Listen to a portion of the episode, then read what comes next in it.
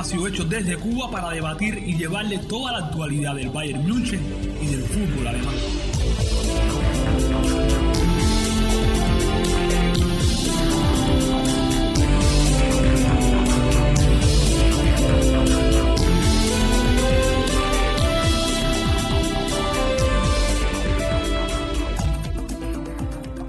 Willkommen amigos, bienvenidos a la primera emisión de Cubayer Podcast en el 2021. Nuestro equipo les desea que hayan pasado unas felices fiestas y un próspero año nuevo. Yo soy Adrián Cáceres, conductor de este espacio destinado para debatir sobre el fútbol alemán, la Bundesliga y por supuesto del actual mejor equipo del mundo, el Bayern Múnich. Y después de un merecido descanso, como dice el fuera de serie Fernando Palomo, nos ponemos las pilas y les voy presentando ya la alineación titularísima para el día de hoy. Llega con energías renovadas y presto a introducir la controversia, todo un maestro de la polémica, mi estelar colega Alejandro García, con cuenta en Twitter, arroba Ale García-98. Ale, hola, ¿cómo estás? ¿Qué nos traes en esta ocasión? Hola Adrián, primero por supuesto desearle todo lo bueno del mundo en este 2021 a la gente. Y no, este año vengo menos polémico, voy a dejar eso atrás porque no, no puedo seguir siendo la oveja negra la polémica aquí, eh, vamos a poner un control, aunque hay temitas aquí que yo creo que no lo voy a lograr al menos en este programa, eso va a ser para lo próximo Adrián. Y rapidito, llevamos mucho tiempo sin grabar, sabes que siempre tengo un dato y bueno, como llevamos tanto tiempo, tengo hoy parte de declaraciones, empiezo por el polaco, por Robert Lewandowski, sabes que por el ritmo de goles que tiene, a ver, algo eh, casi imposible mantener, por supuesto. Llegaría a 51 goles en los 34 partidos de Bundesliga. Eso destrozaría completamente el récord del torpedo Müller de 40 goles en una temporada. A ver, por supuesto que este, este ritmo, esta frecuencia goleadora Lewandowski es imposible de mantener. Si lo hace, verdad que sería una auténtica locura. Y ahora voy a pasar a mm, declaraciones de dos muy conocidos por la, eh, por la familia bávara, digamos. Uno es más Hummels, eh, central que salió de nuestra cantera, que pasó por, por el Bayern está en Dortmund nuevamente, que dijo, no todo el mundo en Dortmund puede querer escucharlo, pero soy un fanático de lo que está sucediendo en el Arbe Leipzig en términos deportivos y de cómo se han desarrollado el club. O sea, algo le está tirando piropos a Leipzig. Yo no creo que sea que quiere ir para allá ni nada, pero pero sí es verdad que le, hace un guiño. Y también dice, si todo va bien, jugaré otros dos años y medio en Dortmund. Entonces tengo que ver cómo está mi salud en el verano de 2023. Todo es posible. No sé cuándo mi cabeza dirá que ya no da más. O sea, eh, eh, hay que ver, hay que ver si, si dura. Yo creo que de momento muy claro lo que dice hasta 2023. Y lo otro son unas declaraciones de Khan que Khan asegura y habla sobre mm, la factibilidad que sería que Thomas Miller regresara a la selección alemana. Yo te dejé esta para último porque sé que es la más polémica y es la que más hemos debatido aquí en, en este, en este podcast. Bueno, vale, lo, lo, primero que me contabas, para los, los, supersticiosos esperarán que no sea un dato gafe y que el polaco puede, como bien decías, destrozar esa marca de, del torpedo Miller. Vamos a ver si es posible. Sobre los otros dos temas, eh, bueno, no, no sé si, si más que un guiño sea sea una petición casi expresa o una declaración de amor a lo que está pasando con el RB Leipzig y ese crecimiento evidente a nivel institucional y, deportivo. Eso solamente el tiempo y el mercado de fichajes lo dirá. Y obvio, a todos los amantes del fútbol alemán nos gustaría ver en este momento a, a Thomas Müller volver a, a vestir la camiseta de la selección tetracampeona del mundo. Pero bueno, yo me imagino que estos temas seguro vamos a tener alguna que otra oportunidad de debatir a profundidad, quizás con algún invitado. Bueno, continuando con la alineación de hoy, tenemos otro crack de este equipo que hoy tiene al crew casi completo. Darien Medina con cuenta en Twitter, arroba DarienFMB88. Darien, un gustazo como siempre tenerte nuevamente por acá. Gracias, Adrián, por la bienvenida. Bueno, un abrazo enorme desde la distancia para ti, también para Ali, claro, para todas las personas que nos escuchan. El agradecimiento y las felicidades por el nuevo año, que esperemos que llegue cargado de muchísimas cosas buenas. Y no solo en lo deportivo, que, que nos traiga toda la buena dicha. Contento de volver a estar aquí por la casa de los bávaros y el fútbol alemán en Cuba, en Cuba en Posca. Excelente mensaje emotivo, una, una buena manera de empezar. Así que, Darien, nos quedamos contigo y es que vamos a arrancar con lo que nos dejó la última fecha de la Bundesliga en su jornada número 14. Adelante, amigo.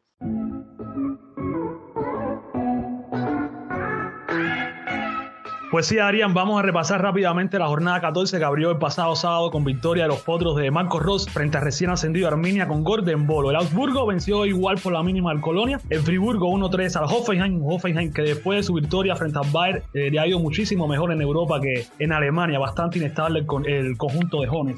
Por su parte, el sorprendente Unión Berlín le marcó en par de ocasiones al Verde Bremen y ahora mismo los capitalinos son quintos en la tabla de posiciones. Una sorpresa muy agradable para la Bundesliga, sin duda alguna, lo de Unión Berlín. Las Águilas de Frankfurt, bueno, vencieron por la mínima al equipo aspirinero 2 por 1 con goles de Tabsova, Jones y un golazo de Amiri que recorrió todo Twitter el sábado y lo pudimos disfrutar. Por su parte, el Schalke 04 sigue sin levantar cabeza, un titular que posiblemente lo acompañe en toda la temporada. En esta ocasión, los mineros encajaron tres goles frente a Hertha Berlín.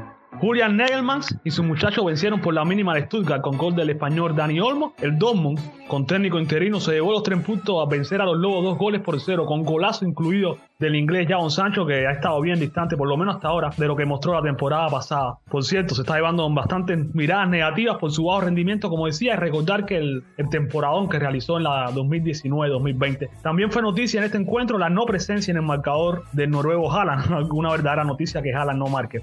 Y cerrando la jornada, este domingo el Bayern remontó un sorprendente marcador 0-2 en Alianza Arena, pero no no va a continuar sobre este partido porque vamos a comentarlo a continuación. Pero antes quiero recordar, tras estos resultados, que el líder sigue siendo el Bayern Múnich con dos puntos de ventaja frente al Leipzig. En la tercera posición se encuentra el Bayer Leverkusen, el Dortmund en, cuarta posición, disculpe. Y como ya decía anteriormente, el sorprendente Unión Berlín en el quinto puesto junto a los Lobos.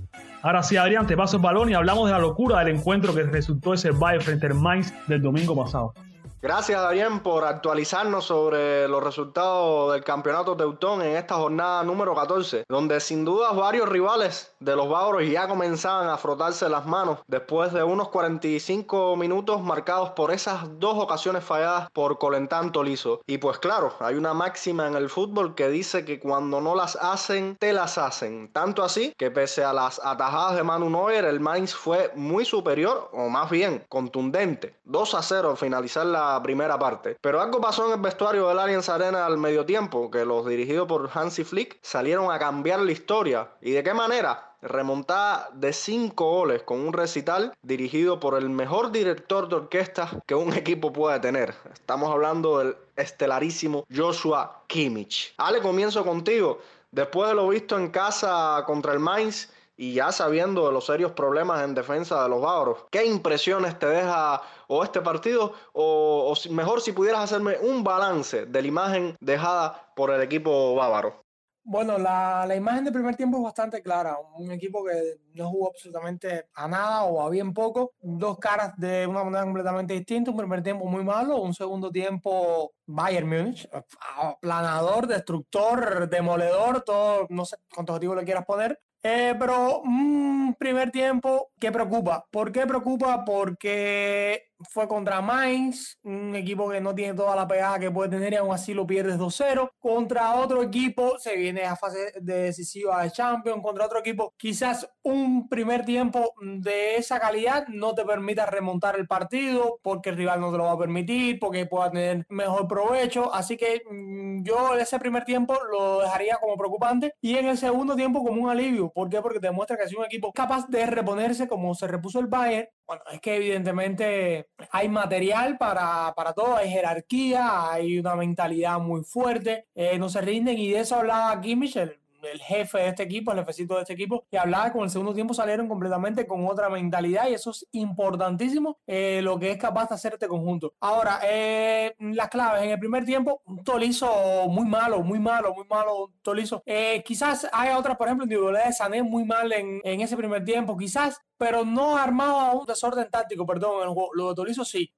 subía, no hacía los apoyos, fue un desastre. Cuando entra Oresca en el segundo tiempo, ya como que ha ido a organizar mejor, libera a Kimi, que se tira a la banda, pero le resta preocupaciones, eh, o sea, eh, otra cosa es darle 100 puntos a Flick porque los cambios fueron exactos. Los cambios fueron lo que tenían que hacer a la hora que tenían que ser y de verdad que hay que darle los, los 100 puntos a Flick en los cambios, que demuestra, eso es otra de las cosas que todo el mundo hablando, imagínate, con el equipo que tiene el Bayern, el Flick no tiene que hacer mucho, bueno, ese mismo equipo lo, tuvieron varios antes que Flick y no hacían nada. Así que eh, más respeto Sí, porque lo, digo porque ya he visto muchas eh, opiniones negativas en cuanto a, a Hansi Flick, que algo, sinceramente, que eso hinchas hay que darle, o sea, hay que ponerle un freno. Y va por ahí, en mi opinión, Adrián, un primer tiempo muy flojito y un segundo tiempo que ya muestra eh, lo que puede llegar a ser y lo que debe ser este club. Un primer tiempo, digamos, accidentado, pero mm, hay que poner el bombillo, el ojo, porque eh, esos accidentes no pueden ocurrir contra otros equipos. Sí, en efecto, Ale, eh, yo diría más bien que no es que no jugaron a nada en el, en el primer tiempo, sino que realmente las ocasiones que tuvieron eh, las fallaron increíblemente, esas dos ocasiones que, que falla Tolizo, ya lo estábamos comentando, y quizás eh, hasta, yo diría que un poco exceso de confianza al estar enfrentando a un Mainz que, que casi penúltimo en la tabla y con un... disculpa, cuando hablo del desorden de Tolizo no tiene incluso que ver por lo que pudo haber fallado, es que tácticamente ordenó al equipo. Eh, eh, tiene un problema, tuvo un problema Tolizo que es, yo estoy casi convencido por lo que más Roca no juega en el Bayern, y es que no supo controlar, eh, intercambiar las alturas con Kimi en el mediocampo. Iba paralelo o iba y no bajaba, no cubría la espalda. es de las cosas que le ha pasado a Roca, que bueno, no ha podido jugar con Kimmich, pero cuando ha estado en la, en mancuerna no ha sabido hacerlo. Y en el Bayern es muy importante que la mancuerna del mediocampo sepa alternar las alturas y sepa cubrirse las espaldas. Si eso no funciona, pues el mediocampo es una carretera es una autopista y por allá pasa lo que sea, porque no hay un apoyo. Y eso fue lo que pasó con Tolizo, que Tolizo en ningún momento entendió el movimiento y eh, parecía que estaba jugando la posición de Miller todo el tiempo arriba, arriba, y no sé, no, no cambió y eso eh, limitó mucho el funcionamiento de la maquinaria del equipo. Sí, un problema que el francés, si mal no recuerdo, ya lo hemos comentado en otras ocasiones, ha, que un problema que ha quejado a este jugador en, en, varias ocasiones, en varios partidos, donde de cada dos partidos uno del francés es malo y es precisamente por este desorden táctico dentro del, del juego. Darien, el Bayern se enfrentó al penúltimo de la tabla, todo indicaba que iba a ser una goleada.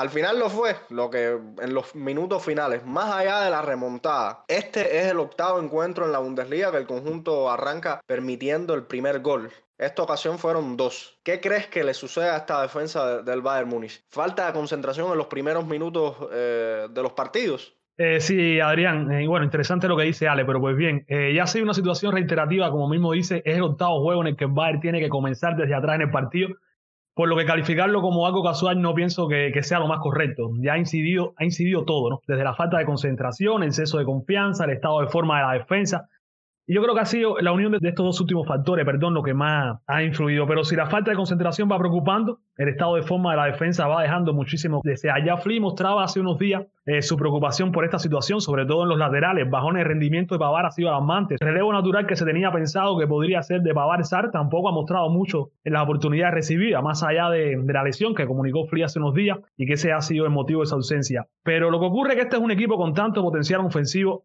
que a veces maquilla esas carencias defensivas existentes. Kimmich lo decía al final del juego el domingo, esto tiene que mejorar porque va a ser, se va a volver muy agotador remontar cada partido y cada partido no se puede remontar, muy, muy agotador. Boateng y Alaba se ven desconocidos y siguen siendo inamovibles, no sé si es, casual, no quiero especular sobre este tema porque vamos a hablar más adelante, pero este bajón de Alaba llega justo en todo este tema de su renovación, de las negociaciones con otro equipo. Eh, se han buscado pocas variantes en defensa. Yo pienso que si las lesiones han afectado, es verdad que las han afectado, pero hay que buscar estabilidad en el fondo. Lo que busca, lo que buscar es estabilidad con jugadores en un estado de forma tan bajo se hace muy difícil. Y estamos entrando ya en la parte de la temporada en que hay que dar otro paso. Y si la defensa no nos acompaña, eh, será muy difícil avanzar en Champions. Que bueno, yo sí creo plenamente en la capacidad de Flea, en la capacidad del equipo. Y yo con esto no estoy descubriendo el agua fría ni nada por el estilo. Yo lo que sí te pregunto ahora mismo, Adrián y Ale, para ustedes, ¿cuál sería la pareja de centrales ideal para este equipo? ¿Cuál ahora mismo serían sus titulares para el Bayern? Bueno, yo no sé si pareja, no sé si te pueda armar, pero Zule tiene que estar sí o sí. Eh, me la pones dura por, por, por una cuestión, Darín. Eh, la primera es que está demostrado que el mejor defensa del equipo, eh, por número, por todo, es Lucas Hernández. Pero cuando vienes a ver Alaba ha estado muy flojo, pero es el líder de la defensa y es el hombre que da la salida y eso tiene que tenerlo en cuenta porque en el ataque del Bayern de Múnich es fundamental el trabajo de David Alaba también, aunque me digas, ¿cómo que en el ataque? No, en, la salida de balón, en el movimiento David Alaba es fundamental y por eso es la insistencia de Flick con él, aun cuando sabe que se va, aun cuando sabe que no va a seguir, que viene el verano y se va, aunque no ha firmado por equipo todavía, la insistencia de eh, Hansi Flick con David Alaba. Entonces Lucas no puede jugar por el otro lado porque sería pierna cambiada y no lo hace bien. Pero ¿qué pasa con la defensa? Que si el líder flaquea, como lo ha hecho Alaba, que no ha estado en su mejor momento, y si la otra pareja tampoco ha estado del todo bien, Boateng, a pesar de que mm, no ha sido tan desastroso como hace dos años, pero tampoco está en el pico de rendimiento que estuvo hace un año, que estuvo muy bien, y Zule tampoco ha estado del todo bien cuando sumas todo eso, más que Pavar también ha estado muy por debajo del nivel, el resultado es este. El resultado es esta defensa. Para mí, la defensa ideal eh, en defensa sería Lucas Hernández Alaba y, eh, y Niklas Zule, por supuesto, un par por derecha, pero eh, le estarías cortando todo el carril a Alfonso David, que sería un desperdicio total. Alfonso Davis tiene que jugar sí o sí por todo lo que aporta y porque defiende muy bien también con su rapidez. Así que eh, yo creo que mm, se ha ido acumulando un poquitico de, pequeñas cuestiones negativas de toda la saga central y ha dado el traste con este resultado tan negativo, que no ha sido más negativo por San Manuel Noer. Sí, eh, yo, yo creo también, arte, antes de pasar al otro tema, disculpa, Darín, yo creo que también Flick lo que estás haciendo dosificando un equipo. Flick entiende y, creo que en eso tiene un mérito enorme y asimismo salió campeón de todo lo que jugó en este pasado 2020 dosificando al equipo. Él entendió que para ganar todas las competencias tienes que rotar y creo que él está intentando, pese al mal estado de forma que comentaba Ale, que tiene prácticamente toda, toda la defensa, salvo Kimmich cuando juega en, en esa posición, que Kimmich juega bien donde, donde lo pongan. Si lo ponen de director técnico también lo hace, seguro lo va a hacer genial. Y entonces él entiende que, por ejemplo, me imagino que, que no quiera arriesgar y que, por ejemplo, Lucas Hernández, que, ha sido últimamente desde que llegó al Bayern un poco de, de cristal, y él, eh, a pesar de esos números que, que habla Ale, que tiene Lucas Hernández, que es el, el, mejor en la defensa, él tiene que dosificar y, y, más en esta recta final de temporada que se viene la verdadera Champions. Sí, es que es lo que dice Ale, Adrián, ha coincidido el estado de forma de toda la defensa abajo yo creo que Zule es lo más rescatable, junto a Lucas Hernández, lo de Bavar es sorprendente, ¿no? Porque a esta altura ya se esperaba otro rendimiento. Yo, yo sí creo que, que Zule es inamovible en ese equipo. Lo que pasa con Alaba, ya lo decía Ale, que es la salida, es el líder de la defensa, pero no, no, no, está, esa confianza no la está llevando en la cancha y es lo que en cierto momento ya tiene que, que cuestionarse Frino, hasta qué punto va a sacrificar al líder de la defensa por estabilizar, eh, valga la redundancia, la defensa, ¿no? Yo pienso que ahí es donde puede entrar el dilema, cuál es, eh, si Zule con, con Lucas Hernández, si Zule con Boateng, si Boateng con Lucas Hernández, por ahí yo pienso que debe estar la cuestión. Pero lo cierto es que la defensa ha sido el, punto más flaco de este equipo y yo tengo total confianza de que van a levantar, porque calidad les sobra y bueno, ya, está, ya de la eh, campaña pasada quedó demostrado.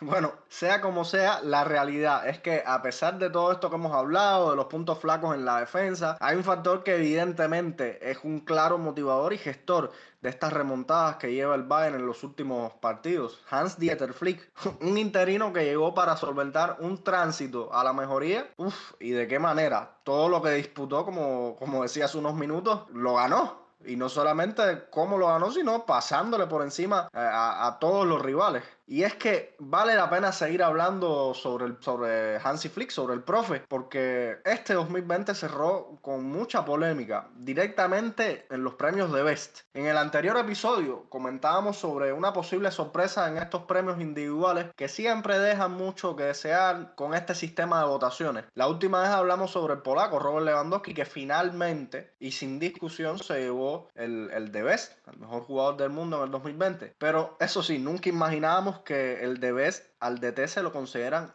a Jurgen Klopp. Ojo, no tengo nada en contra de Jurgen Klopp, es un excelente técnico, pero creo que es una aberración colocarlo por encima de Hansi Flick. Entonces, ¿qué creen ustedes? ¿Injusticia? ¿Qué tendría que haber hecho Flick para ganar el premio? ¿Acaso estas votaciones será que carecen un poco de objetividad? A ver, eso es, yo diría que es una muestra de que la inmensa mayoría de los futbolistas profesionales eh, incluso de los directores a nivel de selecciones, en la inmensa mayoría de los casos, esto es una cosa que me sorprendió a mí, no consume fútbol, no ve fútbol. Y, y ahora me decir, pues usted se volvió loco. No, eso no lo digo yo, incluso eso lo comentaba eh, Mr. Chip, lo, lo, comentaba en broma cuando salió en el 11 eh, Cristiano y salía Messi, y él decía, Pues bien, los seleccionadores y los capitanes de equipos, que por cierto, muchos futbolistas conocidísimos, por ejemplo, está el caso de Balotelli, está el caso de Ter Stegen, que no votan aquí, no, pero, pero han dicho que ellos no les gusta el fútbol y que no le pregunten por nada porque no lo saben. Pues bueno, regreso, eh, cuando ese seleccionador, cuando ese director, eh, jugador, ese capitán va a votar, dice, ah, pues déjame ver, eh, Hansi Flick, ah, no, me suena mayoría en club, todo ahí lo tiene. Así pasó con Messi y Cristiano, según Mr. Chip decía. El Lewandowski está claro, eh, ¿quién más? Ah, espérate, a ver, yo creo que Messi Cristiano son los de siempre. Y pasa eso, es increíble, es bastante poco creíble, disculpen que lo redunde, pero pasa así, acuérdense que es una votación que va, por eso va por un periodista por cada país, una prensa especializada, va por eh, el capitán de la selección nacional y por el director de la selección nacional, aparte de las más personas que votan del jurado. Y, creo que puede ir por ahí. Eh, ¿Qué tiene que hacer Flick? Bueno, Flick no puede hacer más nada. Eh, Mourinho decía que tendrían que haberle puesto otro premio a Flick para que lo ganara, a ver si, si podía aspirar, pero sinceramente, ¿qué puede hacer él? Él no puede hacer más nada. Mira, te, te digo una cosa, a lo mejor el año que viene el Bayern gana Bundesliga, quizás la Champions o quizás no, eh, gana cualquier otra cosa. Eh, viene un director, se manda una temporada y el año que viene lo gana Flip porque entonces a la gente se le quedó el escándalo de este año y es así porque lastimosamente es el sistema de votación y siempre que un sistema por votación popular mm, puede, está abierto a que se usan este tipo de cosas. Sí, esto es increíble, Ale. Eh, yo también tuve la oportunidad de, ver todos estos análisis eh, de Mr. Chic que daba la sensación de que los futbolistas y los directores técnicos no conocen más allá de, los equipos en los, que, militan. Y una cosa realmente de escándalo. Eh, Darien, amén de los títulos ganados por Flick y vaya, en un intento por tratar de entender el resultado de estas votaciones sobre este premio, ¿será que existe la mínima posibilidad de que los que votaron no hayan visto en Hans Dieter Flick un entrenador con táctica o por de alguna manera decirlo, no lo verán como un gestor de estilo de juego a lo Jürgen Klopp o a lo Pep Guardiola. Eh, a ver, Adrián, yo creo que a Free, no le faltó nada para ganar este premio. A Free le sobraron motivos y resultados para llevarse el premio. No sé si fue entregado por un motivo nostálgico luego de tantos años de que el Liverpool no ganara una liga, de que se fuese, que fuese esta su primera Premier League o fuese una cuestión de marketing, de influencia que ejerce la Premier a, nivel mediático. A Chloe sí le hicieron el regalo de su vida. No sé si, si lo tengo en algún lugar de su casa, pero la sensación que debe sentir cuando lo mire es, debe ser el regalo más grande recibido en su, en su vida. Debe sentir una sensación extraña. Hacer tuyo algo que no te pertenece, porque con todo respeto para Chloe, que lo admiro muchísimo, este premio no le pertenece. Los premios siempre van a traer controversia, siempre lo han hecho, pero es que este tenía una claridad tan evidente de su ganador que cuando tú dices, wow, ¿qué, qué pasó con esto? ¿no? Y entonces le siguen quitando credibilidad a estas galas que de hecho ya son bien cuestionadas y estos premios, ¿no? Los votantes, mm, los, fíjate, Adrián, que los votantes vieron una paridad entre estos dos entrenadores que la verdad es curiosa. Ambos técnicos terminaron empatados en las votaciones a 24 puntos. es, algo, ¿no? Increíble. Y, y, y Klopp gana precisamente porque fueron los seleccionadores quienes más votaron por él, ¿no? No sé si se sienten más identificados con Klopp por su carisma, no sé. Eh, pero definitivamente tiene que ser seguidores de la Premier y del Liverpool o precisamente, como decía, el carisma de Klopp. No sé, yo no encuentro explicación, al menos no la tengo. Yo para algo tan irreal, eh, más allá del premio, todo el mundo sabe quién, quién fue el mejor técnico del 2020. Y bueno, y si tienen duda de eso, que le echen un vistazo a las vitrinas de Flick, que eso va a hablar solo. No necesita voto para hablar. Los títulos están ahí, Adrián.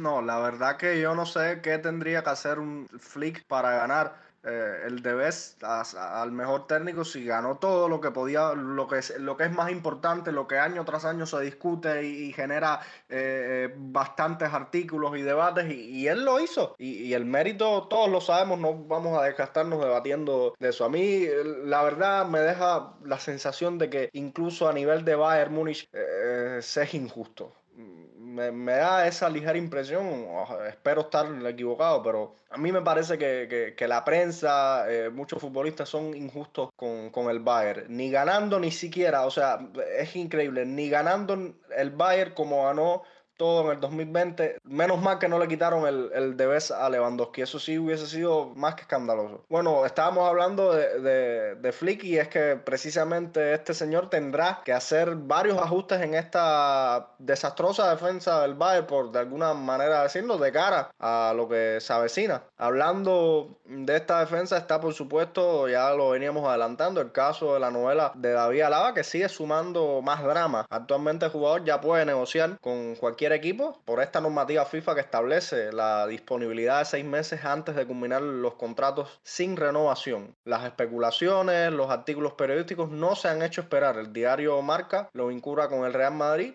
pero hasta ahora no hay seguridad de nada y más con las cifras que, se manejan. Un tema de que hemos tratado aquí anteriormente y que se venía a venir cuando comenzaban, cuando comenzasen estas negociaciones. Y es que, por ejemplo, según la, demanda del austriaco, en el caso de Real Madrid ganaría más que el capitán merengue, más que, que Sergio Ramos. Darien, más allá de las razones por las que pueda tener el jugador, que pueden ser múltiples para dejar el equipo, en estos momentos, ¿qué significaría la pérdida de David Alaba para el Bayern?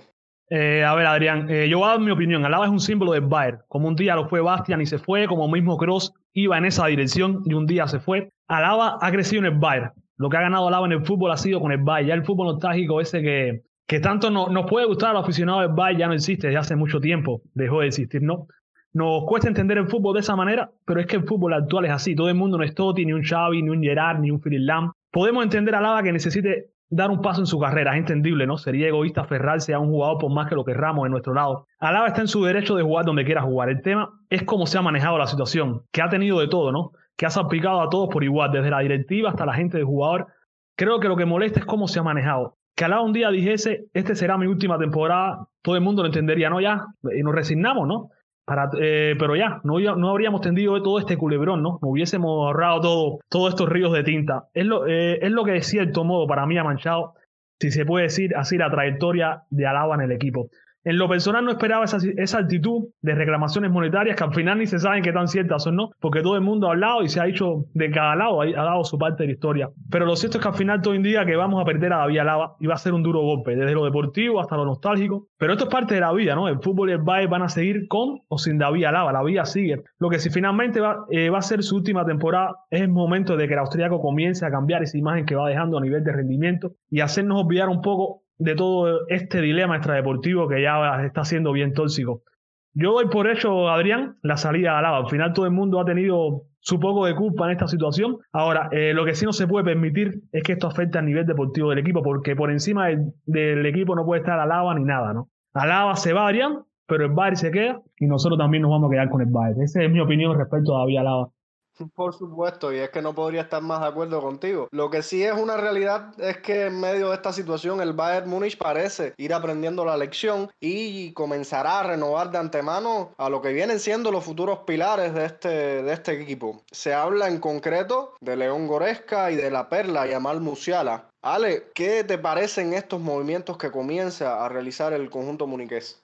No, creo que al final terminan eh, aprendiendo la lección con Alaba y perfecto, a Musiala tienes que agarrarlo sí o sí porque qué joya. Es una lástima que no tenga la prensa que pueden tener otros jóvenes en el mundo, dígase, jóvenes de mucha calidad, no dígase Fati, dígase Pedri, ni que hablar de Vinicius, pero es que lo de, lo de llamar Musiala es una barbaridad. Es, a ver, te, te pongo un ejemplo es primera opción por arriba de Douglas Costa, que es un jugador rankeado, un jugador conocido, un jugador de primer nivel mundial que ha pasado por muy buenos clubes. Y en estos momentos, Musiala es el revulsivo del equipo, pero que en, en un momento quizás eh, Flick decía, bueno, lo voy a poner porque para rotación, para...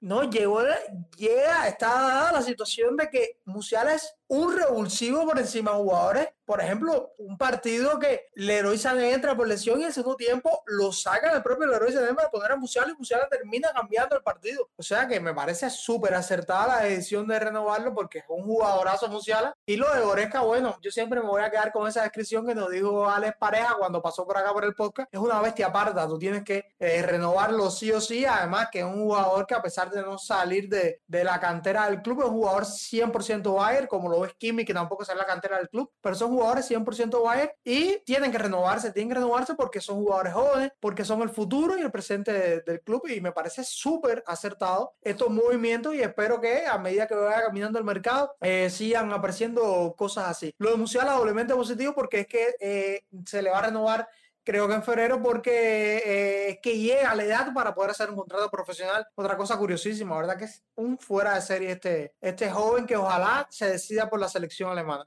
En el día de su cumpleaños dicen que lo van a renovar. Menudo regalo de, cumpleaños le van a hacer al inglés. Es que no se le puede dar un minuto porque créeme que hay unos cuantos tiburones rondando esa agua, créeme. Bueno, los tiburones parece que se van a, mantener bastante alejados porque se espera una renovación de bastante tiempo en, el, en, ambos casos, tanto de Musiala como Goresca. Este último, un jugador que en lo particular ha mostrado un crecimiento no solamente en lo físico, que es muy evidente, sino también en, en su rol en el Bayern de Múnich, a pesar de haber tenido una dura competencia con Thiago cada día va eh, protagonizando un rol más importante dentro de esta plantilla. Yo creo que está llamado a ser uno de los líderes naturales de este, de este grupo. Y revisando un poco de los rumores de esta semana, por estos días se habla de la posible salida de Julian Brand rumbo al Arsenal inglés. El diario británico The Sun destaca que el Borussia Dortmund necesita hacer caja y que para ello pondrían en venta al alemán en 25 millones de euros sin variables. Estos serían 5 kilos más de los que en su día llegaron a pagar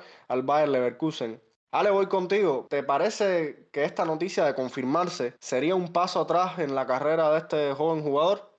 Mira, es interesante. No sé si en la carrera del jugador sería un paso atrás, porque en definitiva en, en Dortmund está teniendo muchas posibilidades. Y su juventud, si es un jugador muy joven, en su juventud necesitan minutos para crecer y mm, de verdad, si necesitas minutos y calidad, bueno, sobre la Premier. Es una liga para, para crecer perfectamente, para, para afianzarte como futbolista de primer nivel. Lo que sí creo que estarían perdiendo y mucho sería el Borussia Dortmund. Creo que sería un error que Rafael. Eh, hace un par de días intercambiaba tweet con, con José, con Gaspachen, como se conoce en Twitter, eh, el director de Bundesliga, a quien aprovecho para mandar un saludo a él y a ese equipo. Y me decía que donde mejor se le vio fue con Bitzel, pero que él a su juicio creía que lo que le pasaba a Abraham era que, que los directores, los directivos de los, ¿sabes? los director técnico del Dortmund, un equipo que todos sabemos la situación que ha tenido en el banquillo, en el cabeza de banquillo, bueno, que los directores no habían dado el punto con, con Brandt. Y entonces yo te digo, eh, ¿en serio le vas a dar a un jugador con esa calidad, con esa juventud al Arsenal?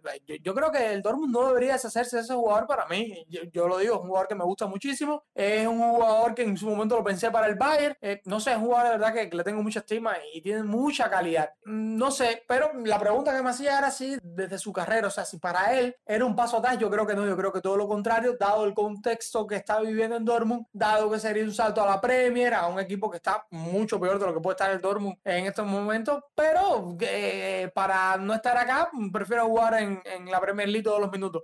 En la realidad, así que yo creo que un paso atrás en su carrera no sería, creo que sería un paso atrás para el Borussia Dortmund. Un Borussia Dortmund que de soltar a este jugador y no reforzarse sería un error garrafal en cuanto a la planificación de, lo que viene siendo el, final de la temporada. De ahí hemos hablado en otras ocasiones de ciertas diferencias que sin ánimos de ofender destacan entre la mentalidad de los, de los Borussers y, y la mentalidad de los bávaros. Me parece que es un poco, sería un poco caótico y sería como ir tirando la toalla. No sé, son puras especulaciones, o sea, estoy planteando un escenario en que se, se deshagan de Julian Brandt para hacer caja y no se refuercen. Bueno, ya para ir cerrando, culminó un 2020 eh, fatídico para la humanidad, pero eh, bueno, hay que decirlo, histórico para el Bayern Múnich. Y no quiero despedirme sin darles la posibilidad de sacar un poco de pecho y de recordar, vamos, que nos los merecemos después de, un espectacular triplete de esas dos finales de locos vividas frente al Sevilla, frente al Borussia Dortmund, para conseguir esos cinco títulos en una temporada. Y a la espera del Mundial de Clubes que debe desarrollarse por, por esta fecha. Mirando atrás, mirando hacia todo el 2020, ¿con qué momentos se quedarían ustedes? Sí, Adrián, fue un año tremendo, más allá de los puntos grises que tuvo, que fueron muchísimos. Yo, en lo personal, yo me quedo con el domingo del 23 de agosto de 2020. Una fecha que, que ya se convirtió doblemente feliz para mí, ¿no? Porque el cumpleaños de mi papá, también el título del Bayern. Y yo me quedo con, con ese cabezazo de coma, ¿no? Los abrazos y los saltos que vinieron después en un año tan difícil y complicado. El, el, fútbol nos unió, fue una salida a tantos días difíciles. Yo creo que para los que amamos el Bayern este año, de cierto modo, nos salvó la actuación del equipo. Eh, hay huellas negativas que nada la va a borrar, ¿no? Pero fue ese salvavidas, ¿no? Del año, ¿no? Que, un gol no, no, nos salvó y nos dio, nos dio tantas alegrías y nos hizo olvidar de muchísimos problemas. Yo me quedo con el gol de Coman, que fue el punto culminante del año, amén, de que ese gol de Javi Martínez en la Supercopa de Europa también fue, un, fue tremendo, pero lo de Coman para mí, yo, me quedo con eso, Arián. Mm, te diría que me toca repetir sería difícil escoger otro momento, a pesar de que hubo muchos, pero indiscutiblemente ese fue el más emocionante, ese fue el que más grité, el que más... Si yo te digo que me escojas otro momento, que no sea ese.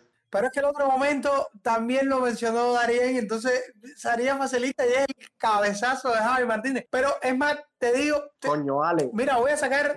el Bayern ganó cinco, el Bayern ganó cinco títulos, jugó. Mira. Te puedo mencionar cinco partidos y no me puedes decir otro. Mira, de esa final no me voy a quedar con el cabezazo de Coman, ni con el cabezazo de Javi. Ya sé por dónde va. Me voy a quedar primeramente con las tremendas atajadas de Manuel Neuer en ambas finales, cuando le abre los brazos a Mbappé como diciéndole, aquí no va a entrar nadie, hoy nada va a entrar hoy porque yo soy Manuel Neuer y punto. Aquí no entra nada, así.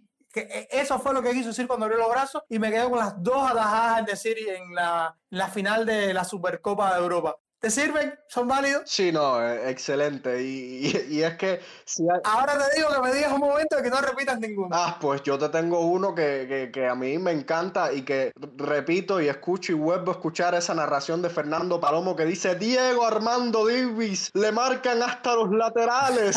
eso, eso yo todos los días lo tengo de despertador por la mañana, imagínate. Yo, me diste una idea para, para despertar con, con energía, Adrián. Vaya.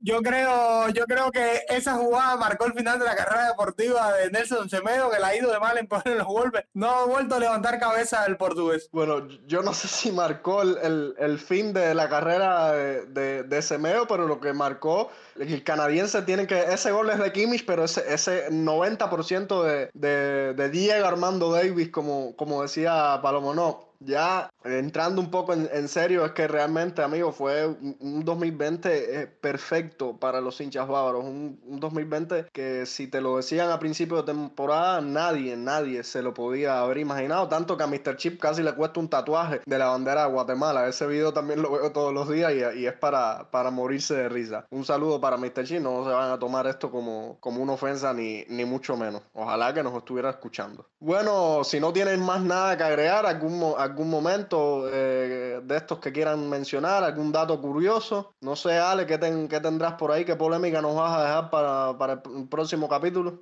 No, no, dije que este año vengo pausado. Vengo pausado, no voy a dejar polémica. Ya dije ya hace par de capítulos eh, que nada más repasado en la pizarra, así ya hay que repetir.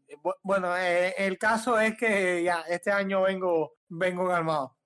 Bueno, eh, Darian, a ti también te tendremos seguro en el resumen de, la Bundesliga. Vamos a ver qué es lo que pasa en la próxima jornada. Así les doy la despedida. Ha sido un placer y un gusto enorme volver a grabar con usted. Y nada, nos vemos la semana que viene. Sí, Adrián, por aquí estaremos, claro, dando el resumen de la Bundesliga y nada, y un gusto enorme volver a compartir con ustedes, con los amigos y amigas que nos escuchan y, y mía son mía, como siempre digo. Mía san mía. Y así amigos, estamos llegando al final de este podcast, no sin antes invitarlos a que nos sigan escuchando en los próximos episodios en las plataformas de Evox, Google y Apple Podcasts, Amazon Music y en CubaPod para nuestros coterráneos. Además recordarle que estamos en Twitter como arroba Podcast. Nuestro equipo de trabajo integrado por Frank, Ale, Darien, Liz y Rafa. Esperamos les haya gustado este primer episodio del año 2021. Yo soy Adrián Cáceres y me puedes seguir en Como arroba Adrián-C1992. De igual forma, espero estén satisfechos con nuestro trabajo. A todos los que nos escucharon, como siempre les digo, gracias por su atención, mía san mía, y hasta la próxima.